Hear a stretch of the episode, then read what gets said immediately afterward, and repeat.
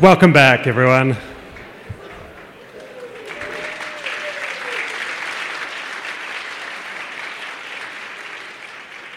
I'm really excited to announce our last, but absolutely not the least, keynote speakers, uh, Roger Peng and Hilary Parker, the hosts of uh, Not So Standard Deviations.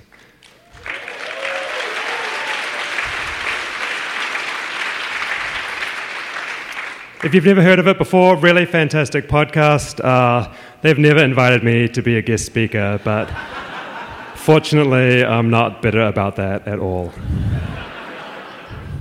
Uh, but seriously, I'm very long term f- uh, fans of Roger and Hilary. Uh, Roger has been a very uh, a supporter of the Tidyverse really before it was the Tidyverse. And I think his useR! 2018 keynote does a better job of kind of articulating the philosophy and the benefits of the Tidyverse than I've ever managed. I'm also very fortunate to call uh, Hilary uh, a friend. Uh, Hilary is a, f- a fantastic data scientist. I've had a number of really insightful conversations with her. One recent one, which led me to really understand, like, one of the things that I do is design. But as well as being a data scientist at uh, Stitch Fix, Hilary, I'm also very lucky that Hilary is, has acted as my stylist, and she actually picked out the clothes I'm wearing today.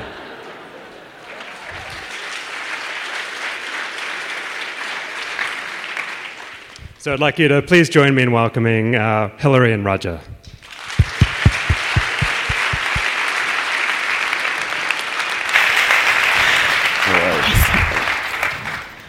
Okay, so you're going to get a little behind the scenes action here because uh, the listeners of our show don't see this, but we have to do this every time. You know, when you're dealing in a high stakes situation like this, safety comes first. Yeah. Right? So um,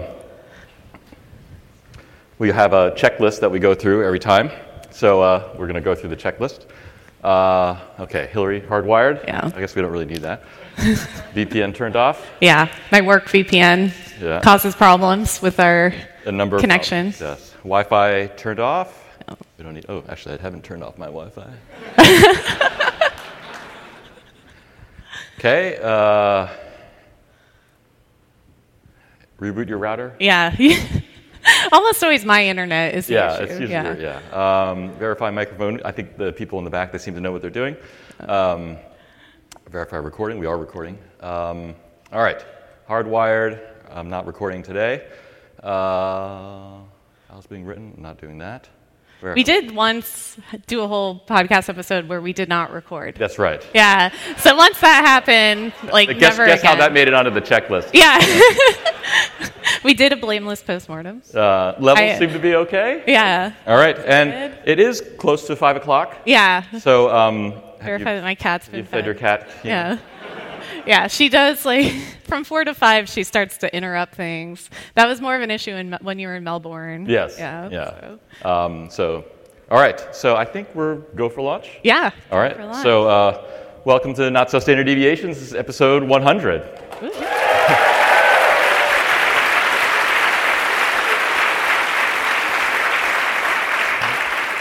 Uh, I'm Roger Peng from the Johns Hopkins Bloomberg School of Public Health, and I'm here with Hilary Parker of Stitch Fix.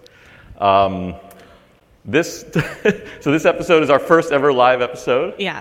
Um, it's, I guess, ironically, not going to be about R or RStudio. Yeah. Uh, But um, it's possible we showed up at the wrong conference. um, but, uh, but I think, I hope you'll enjoy it. I think it'll be fun. So, Yeah. Um, We also did some prep, like unusually. Uh, usually we kind of show up and call each other and say, I was thinking about talking about this. And so this time we actually have some materials. Yes. Yeah. Uh, all right. So I thought there are probably a few people in the audience who haven't heard of or heard our podcast. So I thought we thought we'd just talk a little bit about kind of why we're here, what we're doing, why we're doing this.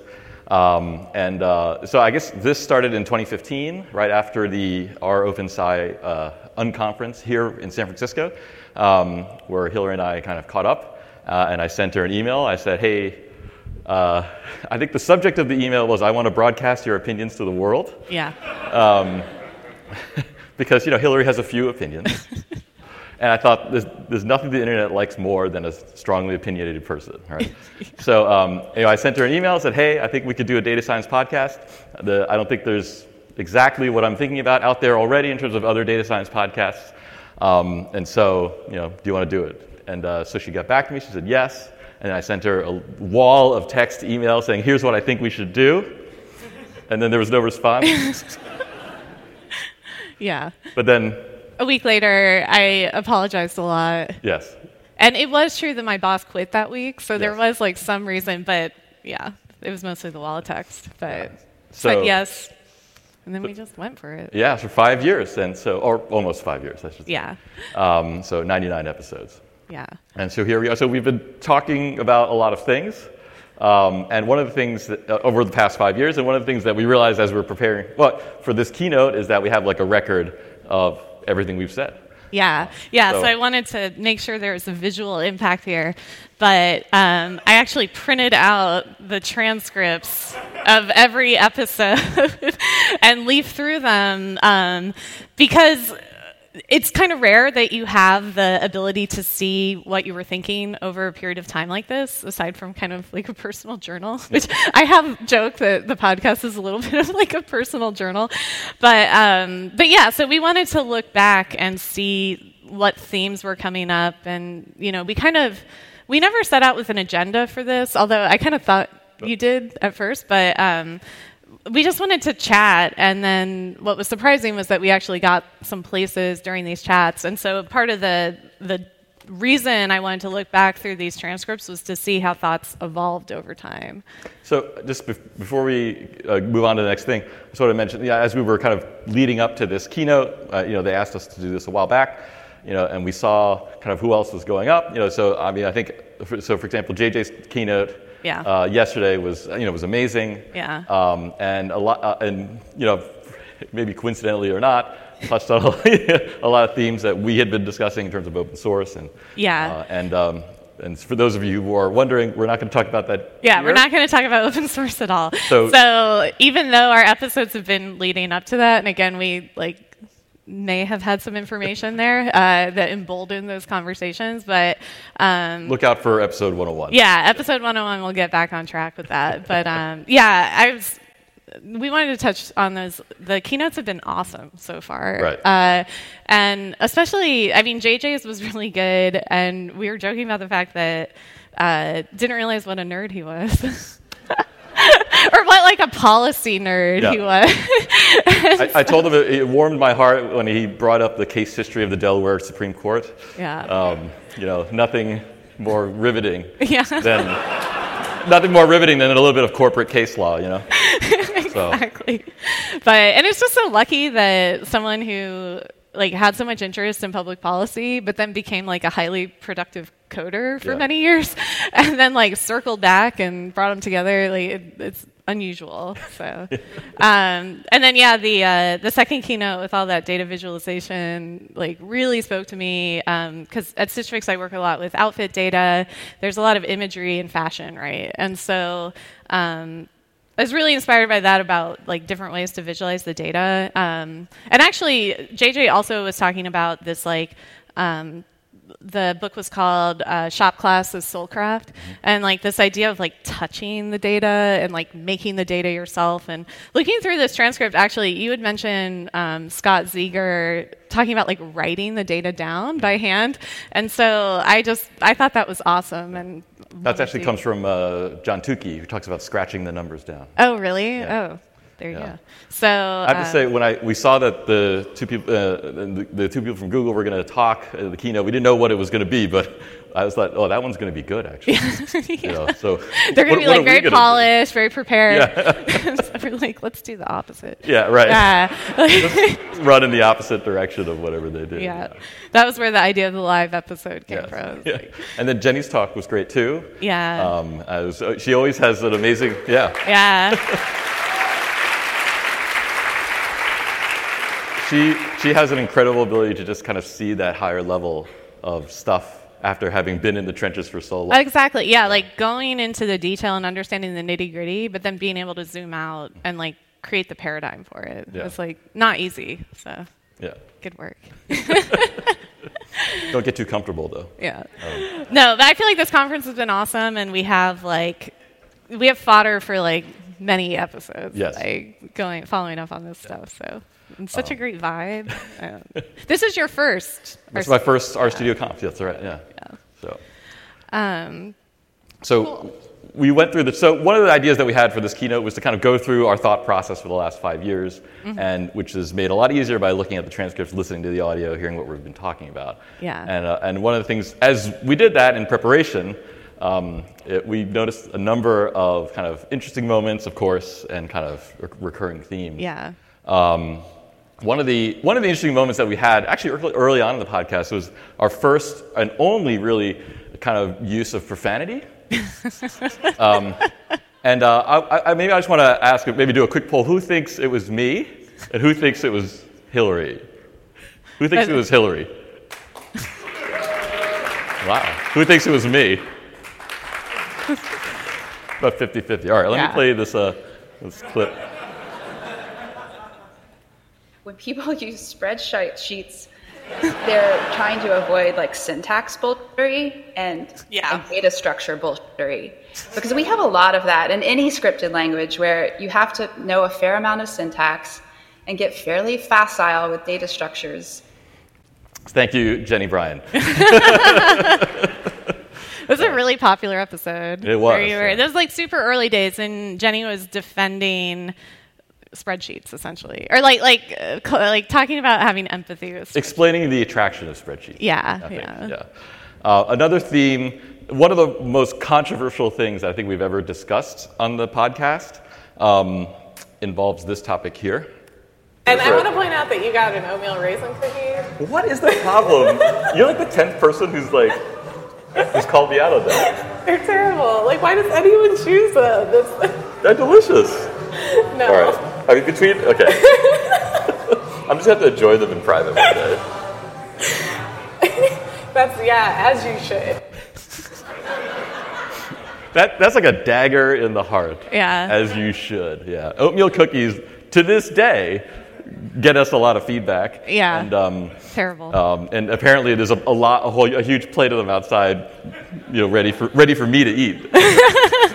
it's just no one else wants them. I also love that episode we literally recorded in a Jimmy John's. That's right. like that was we like met I was in town for my brother's wedding Yep. and we like met in the middle between DC. My brother lives in DC and we met in the middle between DC and Baltimore like at a Jimmy John's That's and right. recorded it and you ordered an oatmeal raisin. That's right. Yeah. Yeah. And hence the interesting soundtrack in the Yeah. there. um, the other kind of one recurring theme that we have has played out over multiple episodes is Hilary trying to get me to do stuff. Yeah. Uh, and so one of those things is uh, getting Netflix apparently. Yeah. So My only problem actually is that I don't have uh, I don't have Netflix. Oh, come on. You can shell out. For, Like- like, it's, it's like $8 a month, Roger. that's Yeah, episode that's- three. Episode 3. Yeah. Episode 28. Oh, the other piece of news that's really important is that I finally got Netflix. And 28 is like a year later, right? Uh, yeah. Yeah, because we do once every 2 months. So Yeah, it took you a two weeks, yeah. Yeah, oh, two, yeah, once every 2 weeks so. Uh, episode 36. So if you have access to HBO, highly recommend. Oh, HBO. Okay, now you, you're like I have to buy another service. Yeah, I bought Netflix for you. sorry.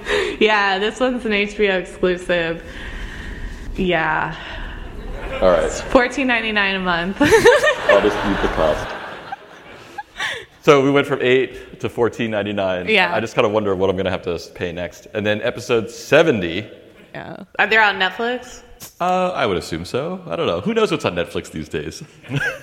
so apparently I wasn't really watching it. Yeah. like okay, so this is I have some follow up, which is that so I have some notes here. Episode six, you say I love movies. Okay. Episode thirteen, you say I'm a film nerd.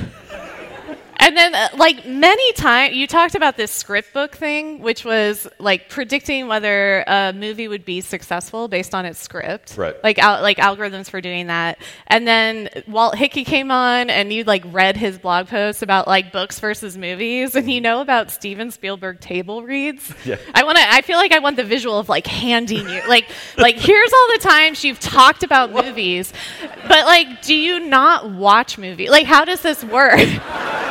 like, are you just interested in movies like intellectually and never watch them? I just I infer their content. No, but I like I really want the answer here. Like, do you watch Netflix? This isn't an act. This is yeah, no. Um, you know, things have slowed down in terms of my movie watching activity. but you enjoy like the craft. I do. Yeah. Yeah. So okay, so that that's just weird. I just want you to know that. So noted. Yeah. Yeah. Anyway, the transcripts like really brought that home for me because I uh, I had never like put those together, and I didn't realize you said early on that you were a film nerd. You're like, I love living in LA, or you lived in LA in, in Yeah. grad school. So Yeah. Anyway, so those were kind of like our fun uh, going back and recurring themes. But what we really wanted to talk about was this kind of overarching theme that actually Hadley kind of uh, alluded to, which is the idea of uh, the role of design and data science. And um, we. One, this was something we chewed on for so long of essentially like how do you do data analysis um, and one thing that really struck me looking at it was that literally in episode one, we talk about it a lot. And actually, for a long time, I thought that this was why you wanted to do the podcast, It was like to solve this problem. I had no agenda. And uh, it is, yeah, it is surprising to look at that first transcript to see how many plant seeds were planted. Exactly. Like we actually talked about we we hit words and themes that were like were kind of where we got to, but I don't think we had a way of recognizing that those were going to be important at the time. So we have three clips Yeah. from episode one. Just to be clear, we started this episode talking about our cat ladies. yeah, that's right. So agenda was not super strong. Yeah, and our cat lady, this is like a little dated at this point, but it was like this hashtag for like seeing your cat on your keyboard while you're writing R, which happens to me all the time. And uh, anyway, Yeah. So anyway, this is from the first episode. We have this habit of like telling people, like, giving people a bunch of choices, right? Like you could do this, you could do that, you could do regression, you could do smoother, you could do, you know, whatever. Just pick. There's like five different models that you could, you know, or strategies that you could implement. Uh, but we often don't like tell people how to choose between those Yeah, types of things. You know, like like that's almost like it's almost like we explicitly don't do it. The recording quality in the early days was I know you can really tell from these clips the variance in my recording quality, Yeah. like personally. But um, let me just put these down. Um, but yeah, like so you had to set that clip up a little bit more. You'd like had an experience teaching a stat class, Right. where at the end someone essentially said to you like. As a statistician, you I think you did a good job of telling me things to do, and you told me things definitely things not to do. Uh, but now, how do I know what to do? right. Yeah. Basically, like, thanks for teaching me all this stuff. I still don't know anything. Yeah, I still know nothing, and I still fact- know like you set me down with a data set. I don't know like how to proceed. Right. Yeah. Yeah. This person and this person got an A in the class. This is you know, Yeah. by far and away. And my favorite part about that too is that you kind of set it up as like you like you were like good point, and it was the second to last lecture. Right. So you like go to your office and like sit down Yeah. and try to like write it out. Like okay, here's what to do. Here's what data analysis is in one lecture. Yeah, like here's how to craft the perfect analysis. Um, Yeah, it didn't Done. work. Yeah. It didn't work. Uh, I can I think I came away with a few bullet points. but, Yeah. Um, you know, I had a lot more thinking to do. Apparently, that was about I guess ten years ago now. Wow. Yeah. Yeah.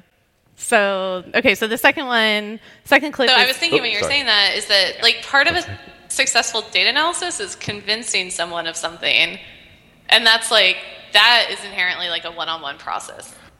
Er.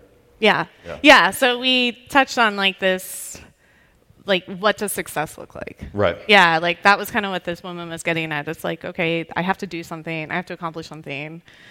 Like, what is that thing, and how do I decide how to do it? Right. Yeah. Yeah. And we don't we don't touch the how to decide at all, but at least we started to like circle around what does it look like to to do this thing that we talk about that this whole conference is about. And recognizing that human beings are involved. yeah, and humans are involved. Yes. Yeah. Yeah. And that's to lead into the Right. third clip. I think it's this human element that, that you know that is missing. I think from a lot of kind of talk about data analysis. It's hard, and actually that gets into like the next topic of kind of like who's building successful tools, and I think it has Yeah. a lot to do with like people who genuinely have empathy with the user. Yeah. So that was empathy. I feel like it was a little, but um, yeah, like these were again, kind of things we threw out and didn't think about for a long time, but ended up being central themes to what we were talking about later. Yep. Yeah.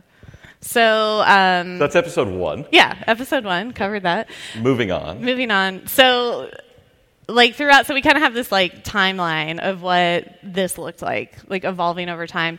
And one of the things, and again, this was like four and a half years ago. I was still working at Etsy, and Etsy had um, this kind of amazing DevOps team. Um, and so, for those of you who don't know, DevOps stands for Developer Operator, and it's this it's this field where um, essentially, it was like kind of taking IT to the next level. So it was the saying the people who run the website, the people who keep the servers on for the website, the people who do everything to kind of keep this, you know, shopping website up. They should also be the people developing the tools to keep the website up. Um, and so it's like developer operator. And um, and at Google, they kind of have a different word for it, site reliability, site reliability engineer, but it's the same thing. And um, I was really inspired by that work um, and kind of how they approach problems. One of the central tenets was this idea of a blameless postmortem, where if you ran into a problem, like let's say your system failed and the website went down, um, there was there is a, t- a human tendency to like blame the person who wrote the code that failed or whatever. But Etsy focused a lot on instead doing this thing called a blameless postmortem, where you talk about um, like you you frame the problem as though the system failed that operator rather than the operator failing within a good system.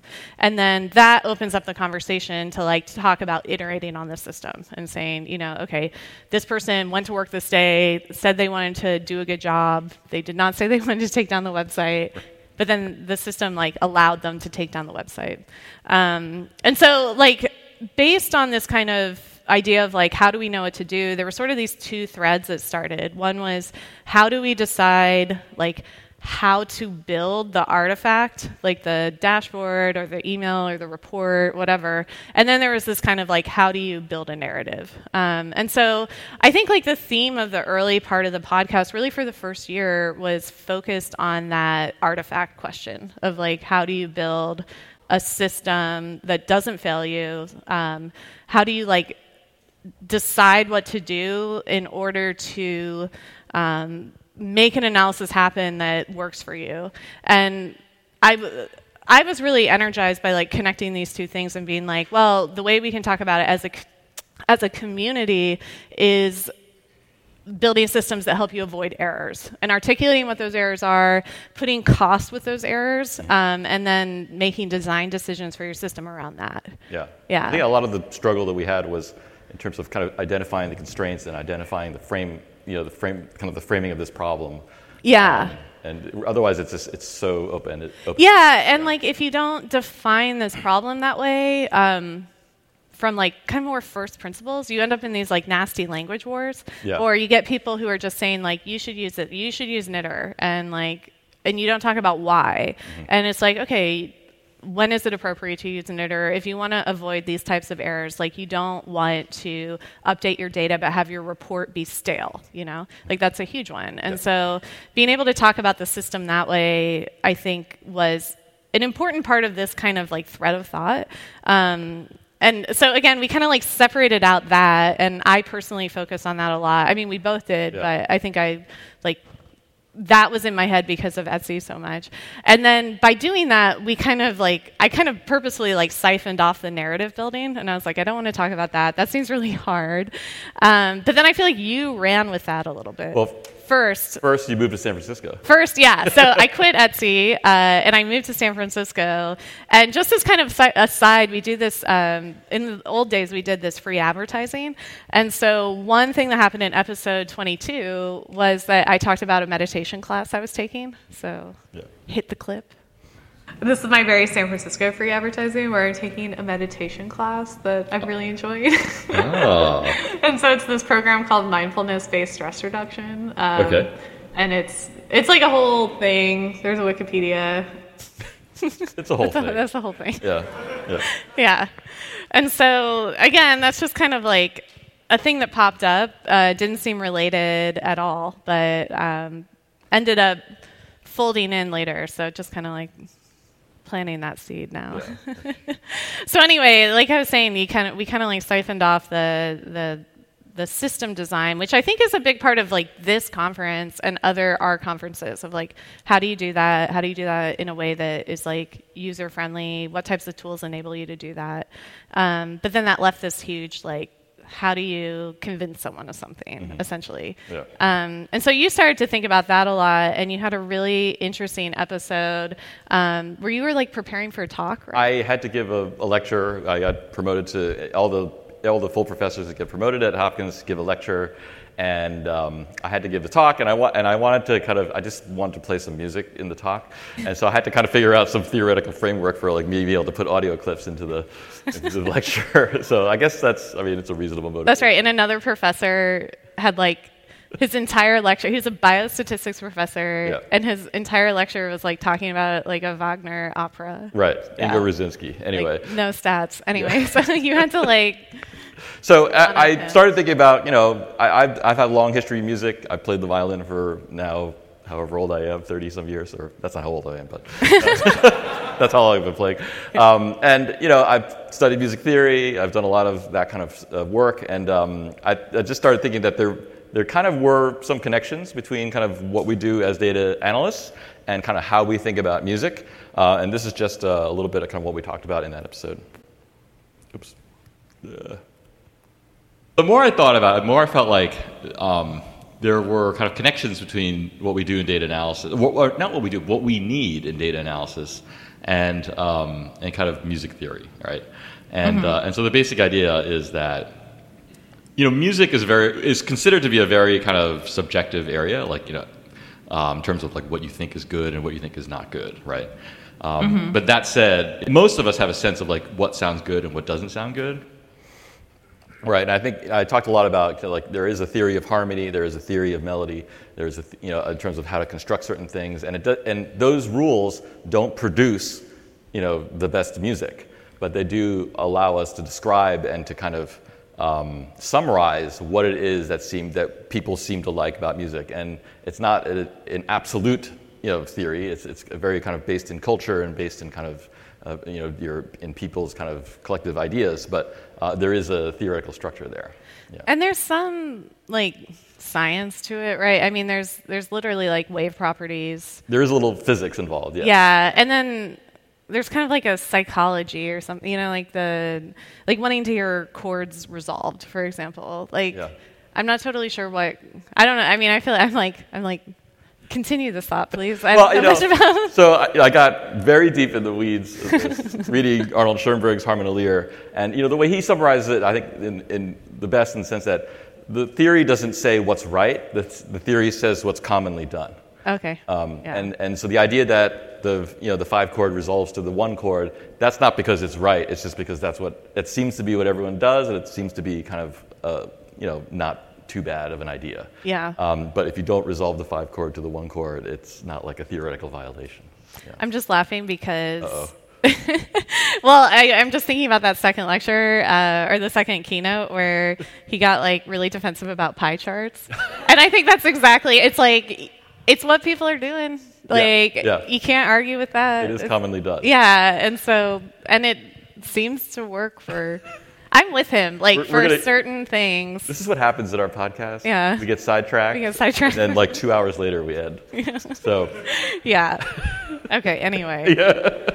I'm just trying to illustrate that you were right. okay. okay. Yeah. So, um, so okay. During this episode too, uh, I sort of bring up where my mind had been going because so at this point I'd moved to Stitch Fix and I had some like really amazing people I worked with in the product org who allowed me to participate more in product design. Um, one of the things was doing a design sprint, um, which is kind of a whole thing but essentially like i could see how design was working more closely um, and so hit the clip It's funny because I was concurrently thinking about this too in terms of designers who I think actually have a very similar like their place in an organization is very similar to a data like they're usually kind of a cross-functional team um, like horizontally integrated and then you also have um, like it's very problem solving focused it's very focused on um, like the it's similar to like the consulting model.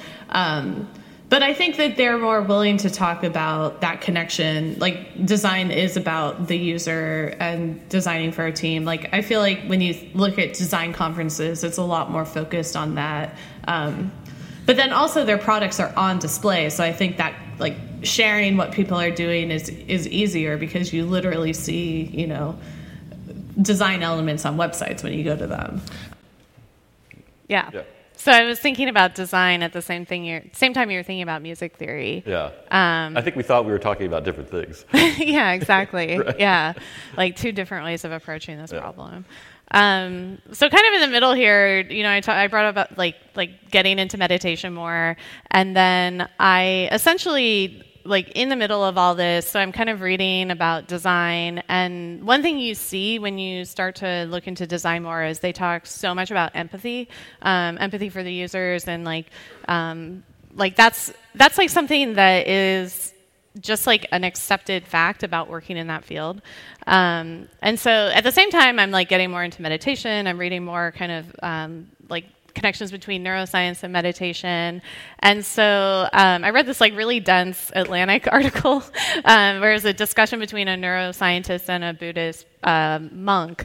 And they're talking kind of about like um, experiences. And so um, Yep. why don't you like. Just to be clear, this episode I read the transcript again, and I'm still not sure I understand like what, What I was we were talking about. yeah. But data analysis to influence decision making has to span both like the world where third person perspective and kind of this like scientific truth world is and then also that like first person eliciting belief in another human when you can't really observe what will make that person start to believe your results and so or like trust it. So anyway i just i thought it added clear to me it added some clarity of like how the complexity of what we do.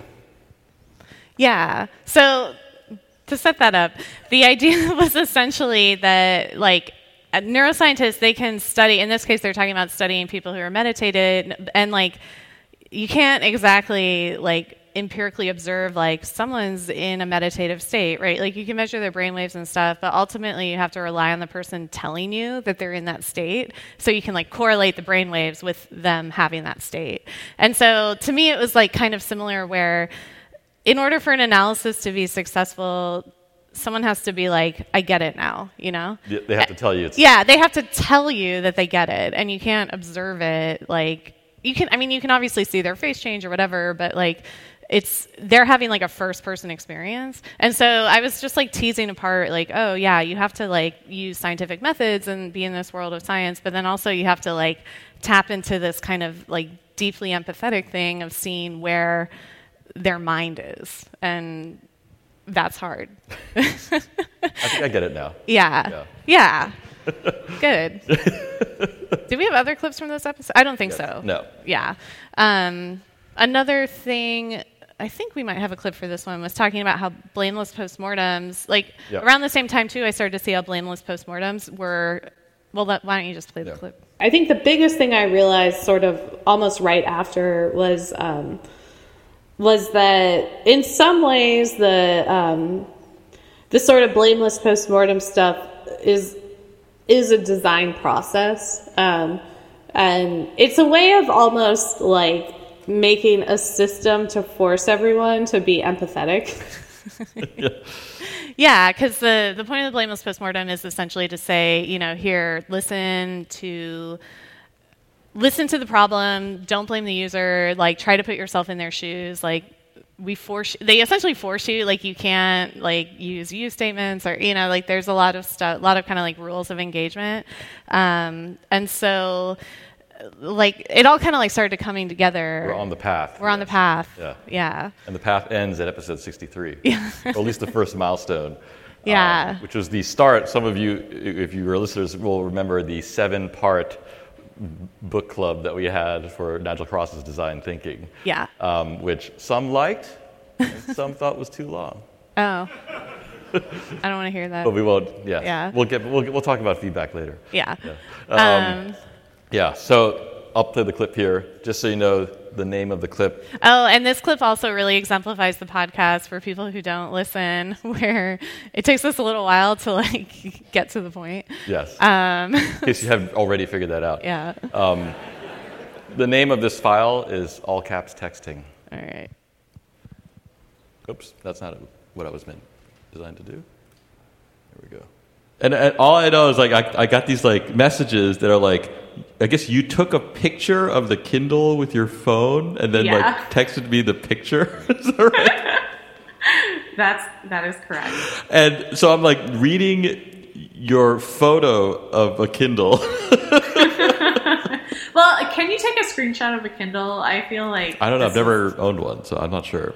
Oh, oh, you're just like tablet all the way. Definitely. Um, so then I'm reading these like screen these photo. They're not screenshots. They're photos of a screen. Yeah. Um, well, no. Okay, photos of an e-ink screen. Yes. I, yeah, I do have a moment of pain when I see a photo of like a computer screen. and then like, I think what what what ensued was like a series of like all caps exchanges between you and me. They were like, "Oh my god, I can't believe this is like exactly what we're talking about." exactly. Yeah. No, it was like, oh, well, this articulates what what we've been trying to say in like a few sentences versus you know you've written a series of long blog posts and i mean i think those are so valuable but not concise. yeah, so I feel this is the moment where uh, you know we were talking about these. Well, this, I guess it was, the book's called "Designerly Ways of Knowing." Yeah. Uh, and um, and we were kind of reading it, and she's sending me photos of the book, and I'm reading the book along with her, and I'm like, send me the next page, and you know, Yeah.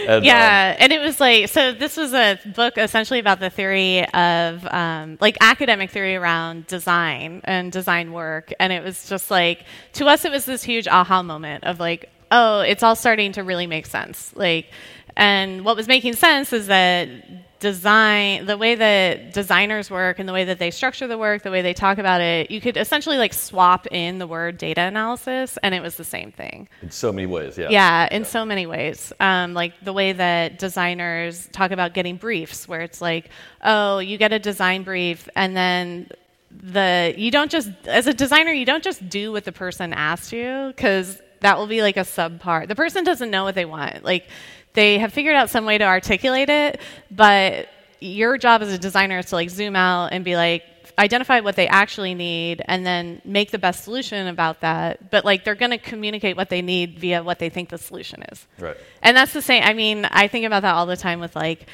someone asks you for a number you know they're like can you get me this number and then you have to like as a data analyst you have to zoom out and be like no okay what, what problem are you trying to solve like why don't you catch me up on what you're doing and maybe i'm going to solve this in a totally different way Some of my collaborators, I think, would want me to just give them the number. i know Uh, yeah But uh, that's okay then yeah.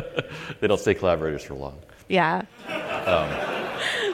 That sounded really like way darker than I meant it to. yeah Yeah, I just I just stopped working with them. It's not like uh, yeah. yeah yeah you don't want that That- Yeah. but so that was that's kind of like the end of our um, audio clips but like essentially we got to this place where it's like okay data analysis is a type of essentially like either an independent thing or a type of design thinking where it's like the answer to the student's question is essentially like adopt this whole other way of like approaching the world that's totally different than science and we haven't like totally as a field we haven't totally like like addressed that Yeah. difference I kind of wonder what you know what I would have told that student now, you know, more than ten years later. Um, and uh, you know, I think the way that I kind of think about it is that when you go outside, you don't see a data analysis walking around, right? it, it doesn't naturally occur like a tree or uh, you know uh, what else naturally occurs? A rock, right? I only know about trees. Um, so if it, if it doesn't naturally occur, it has to be built by someone, or it has to be designed by someone, it has to be built.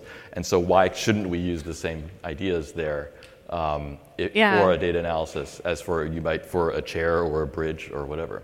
That's a good point. Yeah. and like I mean, same with the music too, where you know, like obviously noises exist, but like crafting the noises in a way that's like pleasing is in many ways, a, even though it's art, it's also design, right? Yeah.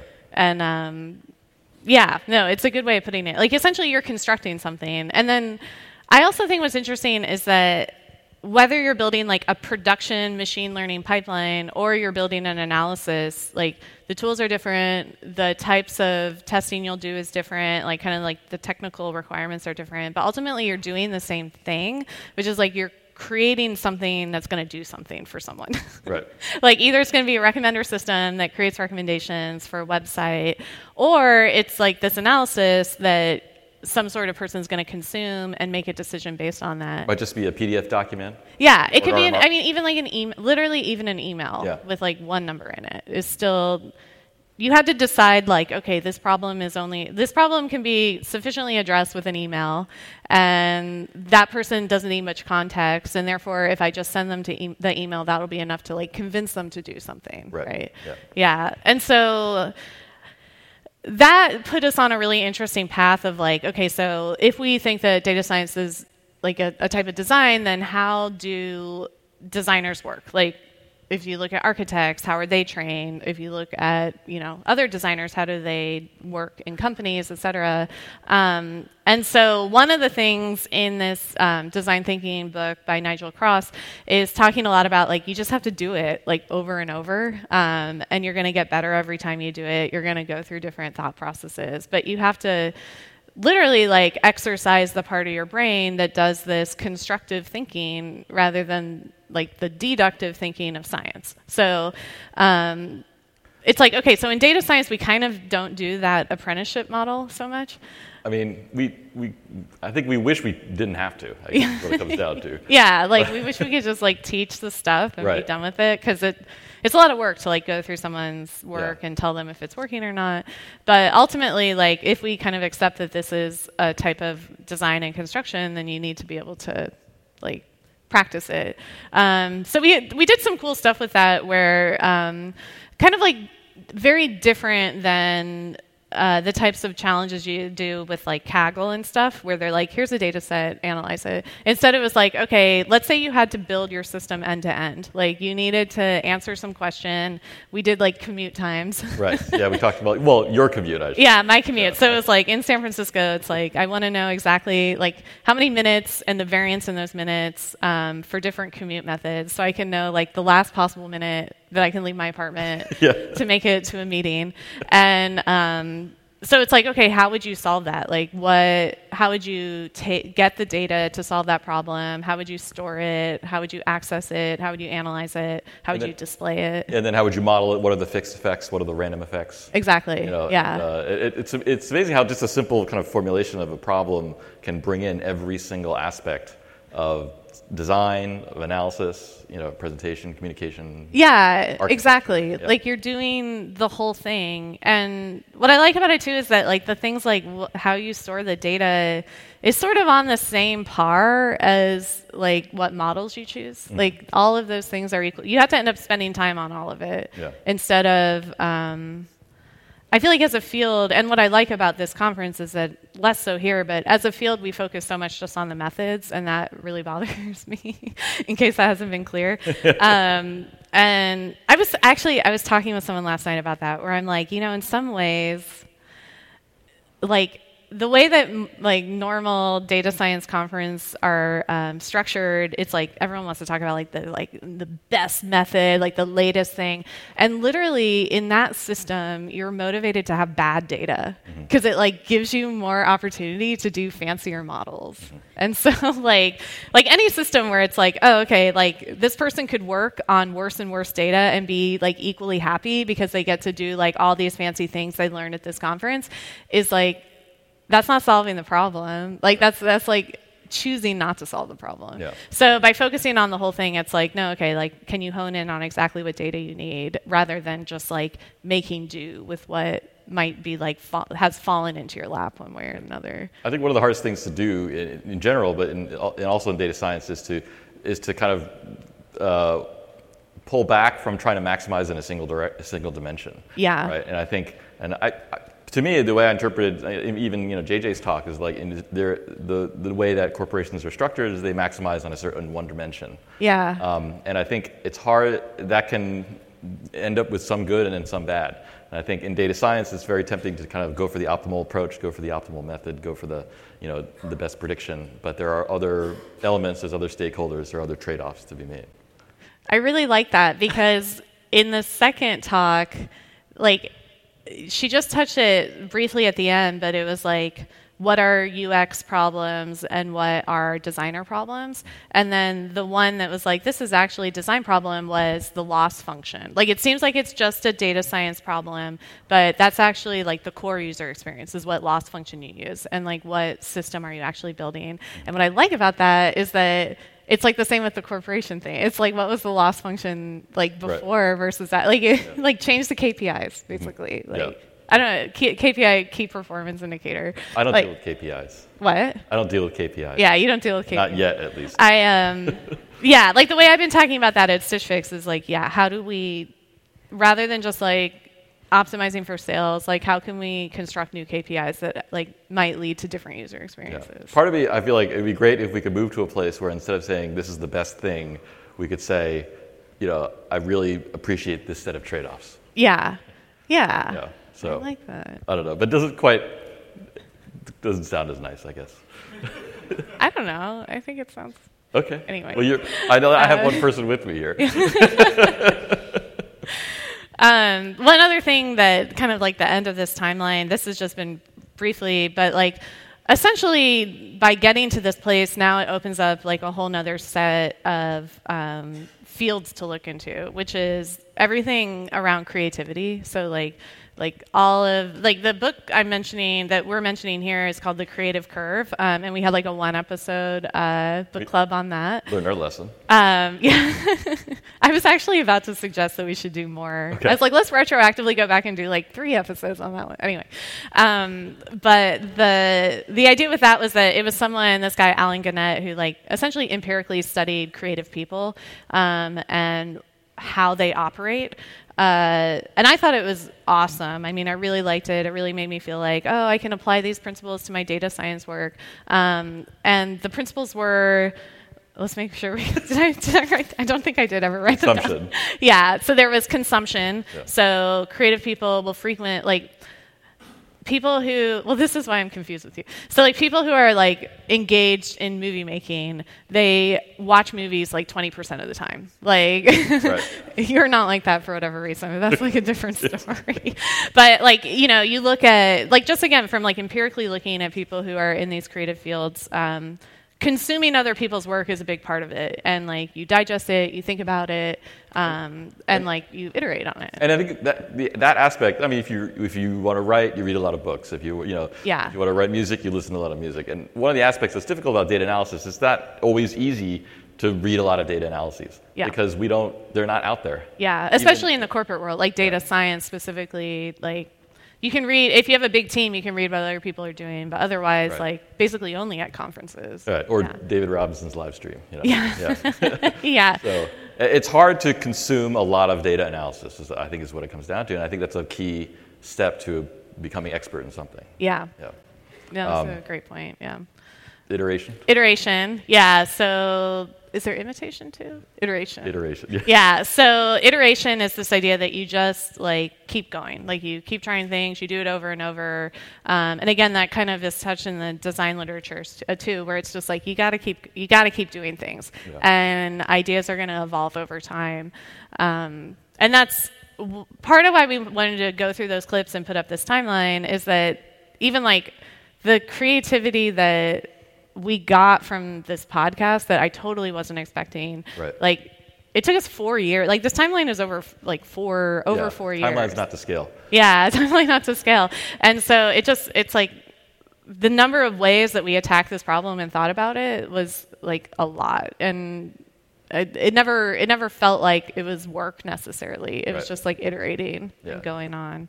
And then there's the community. Yeah. So the community one, another one is like creative communities. And so you look at artists and like um, Andy Warhol, right, had like the factory, I think, and where it was just like a bunch of artists in a loft, you know, like painting, giving feedback, everything.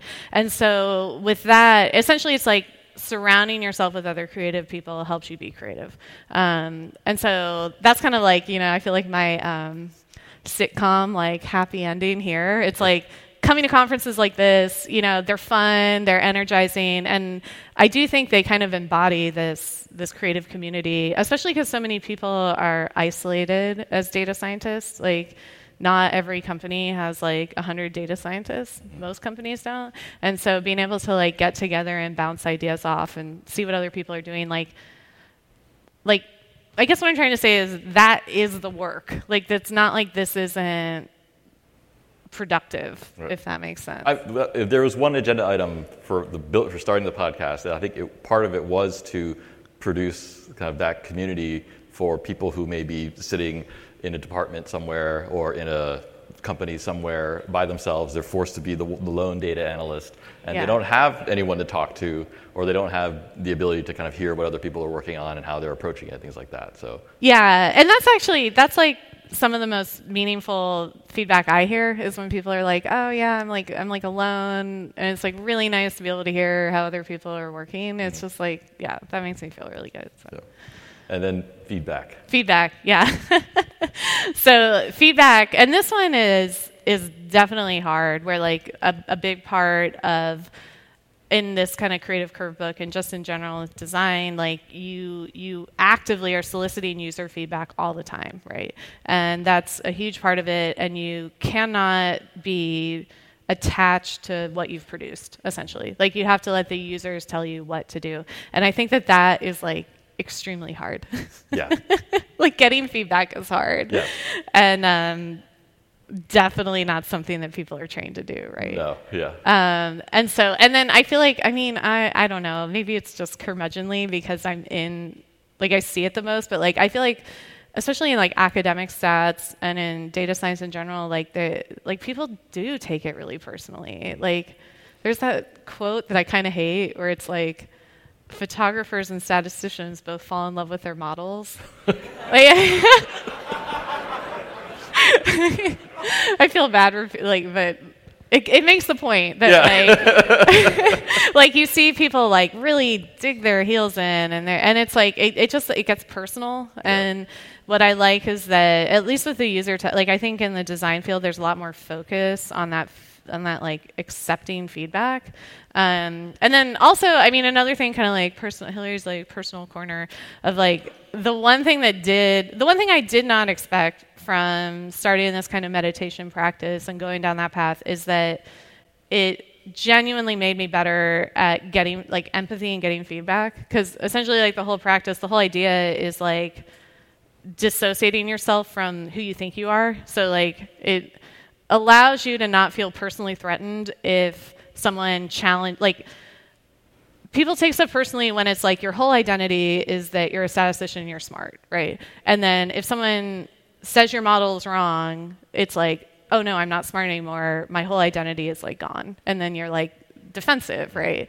And so like figuring out ways and for me like meditation and but like just figuring out ways to like detach yourself from that makes you able to take feedback and then that actually makes you better at the thing. So mm. it's, it's kind of like a paradox. And it, but it's not like a magical thing. It's something that can be practiced. Exactly. So yeah, like the thing the thing about the meditation practice that was a big paradigm shift for me was that these things aren't just like fixed properties. It's not just like, oh, this person's good at getting feedback or this person has a thick skin and like that's a set character trait and mine is not and that's done. It's like, no, there are ways to like to essentially engage in practice that makes you more robust to that and and like you know again like looking at kind of like the neuroscience and buddhism stuff it's like you know you can you're you have like neuroplasticity and you can like make new neural pathways that like make this stuff like it's not just like oh yeah like i swear like there there are ways that you can like essentially change your brain um, and actually the design the design the nigel cross stuff goes into that of like you know you look at people who are cab drivers and like their spatial regions of their brains are like much more developed Right, you know yeah. so yeah like doing creative work is hard and it's very different than doing scientific work and it's also what we're doing Right. and there are ways to get good at it you know Yeah. like there's ways to practice it there's ways to get good like doing this whole podcast you know it's like being okay with like iterating and showing things that will be wrong in the future is like it's it's okay, and actually it'll make you better. Um, and that's kind of why I feel like I've wanted to talk so much about the design thinking is because I want people to feel empowered to engage in that part of honing their craft. Um, in, and not feeling intimidated by it. Like I think probably a lot of people in this room like don't think they're creative. Like I didn't think I was creative, and and I don't think that like I, yeah, it's just like identity. It's like I'm a scientist. Yeah. Hilary does science, math, and science, and I want people to go through that same process I went through of like opening up that side of myself and being like, oh, like this stuff all makes me better at this work and it's more fun Yeah. because of it. And like you can do it too. Like anyone can do it. so anyway, that was like sitcom ending. There you go. Yeah. Except that we do have one piece. We have one more. Yeah. So that was like big recurring theme. We have one more recurring theme that we are not open to feedback on. That's right. So Um, we have one piece of. This is the only data in our whole. Yeah. Uh, you did make this presentation. in R, right? So we do have R in this talk. There is R. Yeah. Yeah. This is a Perfect. ggplot actually. So Yeah. we have one more clip. But Now we're bringing tea time to the internet, right? So Exactly. I, do, I don't actually have tea today though, but I've also gotten into coffee now, so no, I know.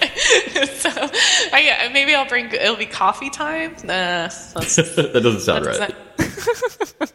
So uh, So yeah, lead up to that was that this podcast in part was we I went to grad school where Roger was a professor and we had this tea time thing and that's we had all these conversations, enjoyed them. yeah. And it was like, oh no, I'm into coffee. Yes, we, we can no longer have tea time. Yeah. This is uh, this is where Hilary switches. Yeah. And it really did. It really was post grad school because this is a long rant, but like You have the, only most most of my life I had bad coffee. Okay, Like it, yes. like I think we all. Yeah. Someone was from another the um, the guy from Australia was like talking about how it's like an experience Yeah. to have like bad diner coffee. That's it's right. like, oh, you come to America, you have like burnt diner coffee. It's like it's like so bad it's good. Only in America. Yeah. Um, So let me just explain. On the x-axis is episode number. On the y-axis is number of mentions of the word coffee. yeah. Uh, it's good to have transcripts. So Yeah. thank you, stringr Package. Um, so Hilary switches to tea to coffee. This is in episode 36 is where I say people shouldn't talk about drinking things on podcasts. Yeah, like you go uh, on a kind of long rant Yeah, about listening to other podcasts and the fact that they're like talking about the bourbon they drink. that's right. And you were like, that doesn't belong on a podcast. Right. Like you were harsh because I thought you were saying people shouldn't actively be drinking alcohol on a podcast. Yeah. And you're like, no, no, no. Like talking about the bourbon. Yeah, it's really annoying. Yeah. Yeah. Anyway. Anyway, so, since then, you know, we can't say cause and effect here. yeah, Um, but uh, the number of instances has gone up. has gone time. up. Yeah. But uh, Yeah. So Literally- this will be the hill we die on. Though. Yeah. And like the last piece of follow up is that I, based on feedback, I was open to it. I got this moka pot to make coffee. That's right. And I literally couldn't give it away. Like we had a whole episode right. about like if anyone here wanted it, like I'm willing to give it away, and no one emailed us. That's right. No one wants the moka no one wants the moka pot. Yeah, so. so- And then last night we got some more feedback about a new device. That's right. try, so- Episode 102. Yeah. We'll talk about. Yeah. So, anyway, yeah, if you don't like coffee, like don't talk to us. yeah. It's like we're gonna keep on going. But yeah, so anyway, actually, you know, I did have a tie-in for this. I was thinking about it where like to the Soulcraft as um, shop class as Soulcraft, where it's kind of like you just have to do stuff. Like I, I started making coffee and then I want to talk about it more. You know what Yeah. I mean? Like the more that you do something, like you can kind of fall in love with anything, and you just have to do it a bunch Yeah. and you start to care about it. So again, it's like the to the creativity. It's like just just start trying, and you'll start to like it more, and you'll start to feel more empowered to talk about it, and then you'll bother everyone around you by talking about it way too much, and then uh, And then you'll do a keynote at RStudio. and then you'll Yeah. do a keynote on it. So. Anyway, so that's our episode. Thanks for listening. Yeah. Uh, and thanks to RStudio Conf for having us here.